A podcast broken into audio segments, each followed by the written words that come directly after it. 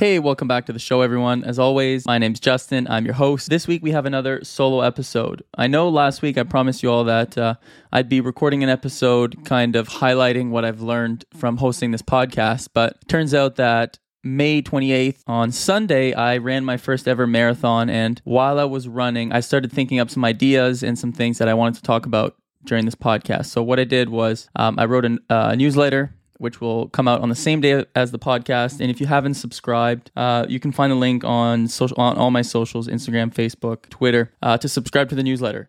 For this solo episode, the newsletter is uh, just basically a written version of what I'm going to be talking about today. So if you don't like to read, you can listen to the podcast. If you don't like the sound of my voice, you can read the newsletter. All right, let's get into it. Let's start off with why I wanted to run a marathon.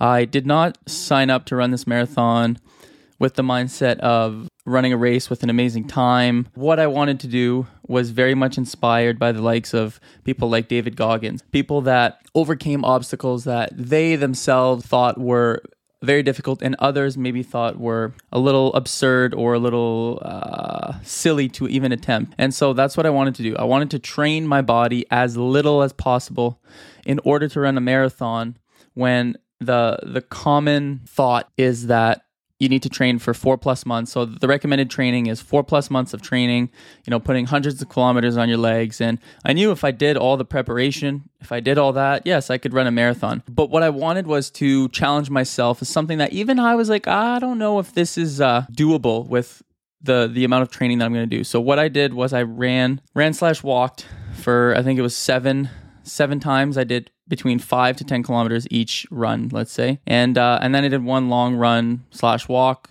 of 20 kilometers. So very minimal training. Let's set the scene. So marathon day, I show up to the race. I didn't want any distractions, no phone, no watch, no gadgets. Um, I ran without a shirt because I didn't want my nipples to chafe. I had a, a, a visual of Andy from The Office with his bleeding nipples and the tape around them. So I just I didn't know anything about marathon running. I didn't really research anything, so I just knew I didn't want bloody nipples. So I ran without a shirt. I wasn't nervous for the race for some odd reason. I guess I knew it was it's 4 hours, like there's not really much to to do to prepare mentally other than just show up. And so the race begins, and I'm going to split this race up into I think I wrote four or five different phases. So, phase one is what I call the honeymoon phase. And during the honeymoon phase, things are nice. I was observing the signs, looking at all the silly signs. People had things that said, uh, Take your time, Olivia, or some girl's name. Take your time, Olivia. We'll be shopping for the next three hours. My all time favorite was uh, Pain, uh, Pain is just French for bread. I really like that one. Yeah, so far I was smiling, enjoying, laughing, giving people high fives, and that lasted for 18 to 20 kilometers. And so what I learned about phase number one is that since I was going into this marathon to suffer, to push my mind and to feel the pain, I was able to fully enjoy the first 20 kilometers, but I knew that that comfort wasn't going to last forever. And I also knew that that's not what I signed up for. I didn't want the whole race to be smooth and easy. And of course, it wasn't going to be because I wasn't adequately prepared and I'm not that good of a runner. But that's not what I was going in it for. I wanted the adversity. Phase number one made me realize that adversity is part of life. It's necessary. You can choose to embrace it or you can choose to fear it. One of my favorite quotes is A smooth sea never made a skilled sailor. So sometimes, so maybe it's not so crazy after all to wish for a rough sea. Phase number two, I call the wall. Yep, I hit the wall already. There's nothing between the honeymoon phase and this wall phase. And I'm assuming I was around kilometer 24 when this happened, and my legs just started cramping up, particularly my quads. They were getting sore, progressively more sore, but at, at one point they just cramped up completely. And um, I found myself on all fours. I was in substantial pain. I, and my mind, went into survival mode. The only thing I was thinking about was uh, how do I move my legs so that they don't completely lock up and cramp? How do I get a slight stretch in my quad so it starts to loosen up so I can get up?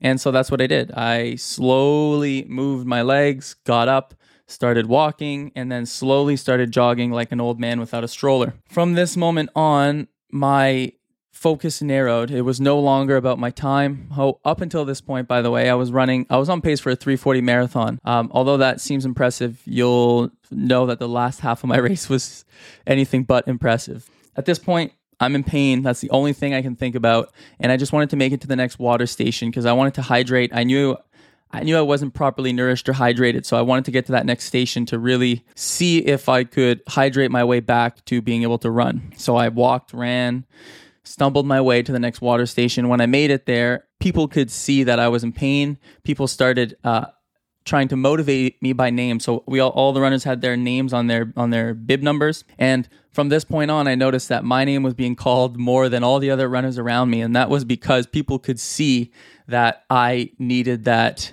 extra motivation or that extra support. So people would say, Come on, Justin, you could do it. Looking strong, Justin. And I knew in my head that I was not looking strong. It was quite the opposite. So thank you to all those people that supported me and that tried to uh, encourage me. It, it, really did help. So once I made it to that water station, uh, I leaned over on this lady and she fed me. She gave me about six waters and three electrolyte, six water cups and three electrolyte cups. I stayed there for as long as I could. And then once I felt like I uh, had regained some strength, I kept going. And what happened was what I learned from hitting the wall is that it's okay to take a break when you need it. When I did take that break at the water station, I wanted to stay there much, much longer. So also, it's okay to take a break, but beware because taking too long a break can easily derail you from your goals. Comfort consistently tries to pull us away from what we want to accomplish. You'll notice a common thread throughout this podcast is the the give and take between comfort and growth. It's very very difficult to grow when you are in a comfortable environment, which is why I have such an admiration for adversity. Phase number three, I will call the grind. This part of the race sucked. Uh, basically, I was just in constant pain. the The cramping from my quads would alternate between cramping uh, quads, cramping calves. I was tired. I was hurting, and all I wanted to do was make it to the next water station. So they had water stations every three kilometers, and I did. I I started doing something that I did. I wasn't aware I was doing, but this is what we learn in teachers college is something called chunking. And chunking is essentially when you have a big goal it seems overwhelming then you break it down and take it in smaller chunks. Once i hit the wall the next like half hour i thought i had ran another five to eight kilometers or whatnot. I thought i was doing good. And then i looked up and noticed that since hitting the wall i had ran uh, maybe two or three kilometers. I really was not even as close to to making the progress that I thought I was making in my head. So I was a little devastated. And what happened is my my mind just went, okay, we're not focusing on running the marathon. Now we're just focusing to get to the next water station because it, it was it was demoralizing to think I still had that long to go with the amount of pain and cramping that I was eh, going through. So I, yeah, I couldn't really think of completing the marathon. All I could think of was like, dude, get to the next water station and hydrate and take a little break because that was uh, that was as good as my life was gonna get during that marathon. Was that couple minute break at the water stations. And uh, during this grind period, my thoughts were profound. Well, they felt really profound while I was running. And then after the race, I told my girlfriend of the quotes and the thoughts I was having during this stage of the race. And she kind of went, huh, and seemed very unimpressed with how meaningful it was. So the, the things that resonated with me the most during this stage of the race was so simple. It it was take it one step at a time and just keep it keep moving forward. I just had that playing on repeat in my head, and it it felt so meaningful and deep. And um, I know it just sounds so surface level now, but I guess when you're suffering, things take on a different meaning, and that's uh, phase four is the final stretch. So f- this is when I kind of uh, broke free from the trance of the pain and realized that I had five kilometers left to go.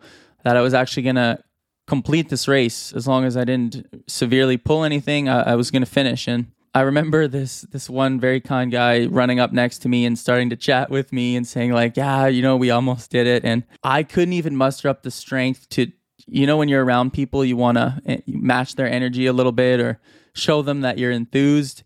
I couldn't even muster it up. I just say, "Oh yeah, almost," and then I just continued running and kind of ignored him and so that's when I kind of realized that I was in a world of pain compared to uh, a lot of the people around me. I'm sure they they were definitely facing adversity, but the fact that uh, as we approached the the finish line, people would pick up the pace or put their arms in the air and smile and cheer um, were indicative to me that you know I, I was not going through the same experience as they were because as I was approaching the finish line, I had walked a little bit as I could see the finish line was coming, and I didn't want to walk while there was hundreds of people cheering. So I was walking a little bit to regain it to to to make sure my legs were good, and then I s- slowly jogged across the finish line, wincing in pain because I knew that. So here's the deal: there's a whole bunch of people cheering, and I knew that it would give me extra energy, and it did. But what I did not want was to try to run a little bit faster because of that energy because I could literally feel my muscles. I could feel that if I would have tried to exert myself a little bit more, I would have pulled something. And I knew that I was uh, I was in trouble. So I kept my very slow pace up. I made it across the finish line, and let me tell you the pain does not stop once you cross the finish line. Um, I was in pretty substantial pain for the next like 2-3 days, but that's what I had asked for. What I think is that happiness is not really a goal to set for ourselves because happiness comes and goes. We know that even the, the people with the most comfortable lives in the world are not always happy. In fact, sometimes they're more miserable than everyone else. So happiness is a feeling, it's not a goal. And for me in this marathon was the honeymoon phase. But what happens during the honeymoon phase was that I was comfortable. Yes, I was happy, but that didn't bring any meaning to the race. And that's not what I'm most proud of overcoming. That's not what I'm going to talk about for the rest of my life when it comes to the marathon. I'm not going to talk about how easy the first 15 was. I'm going to talk about the last 15, how tough that was to overcome. And that's what builds character and that's what builds confidence. And that's what allows us to realize that we can overcome more than we ever thought possible with that being said, that's it for this episode. Um, next week, I promise I will be recording another solo episode about what I've learned from hosting the podcast. I think I, I've been able to extrapolate one main lesson from all the episodes. It's been a little tough to try and do that, which is why I kind of threw this episode in the middle. But with that being said, after that, guys, if you know any guests that have an interesting story, if you have an interesting story, I want to showcase your story. I want to have you on the podcast. If you're willing to come on the podcast, let me know. Summer's coming up, so I'll be able to. We'll be able to record outside, so we should have some nice settings. And uh, yeah, I, I just want this podcast to be an opportunity for people to come on and talk about life and share what they've learned. So I'll talk to you next week.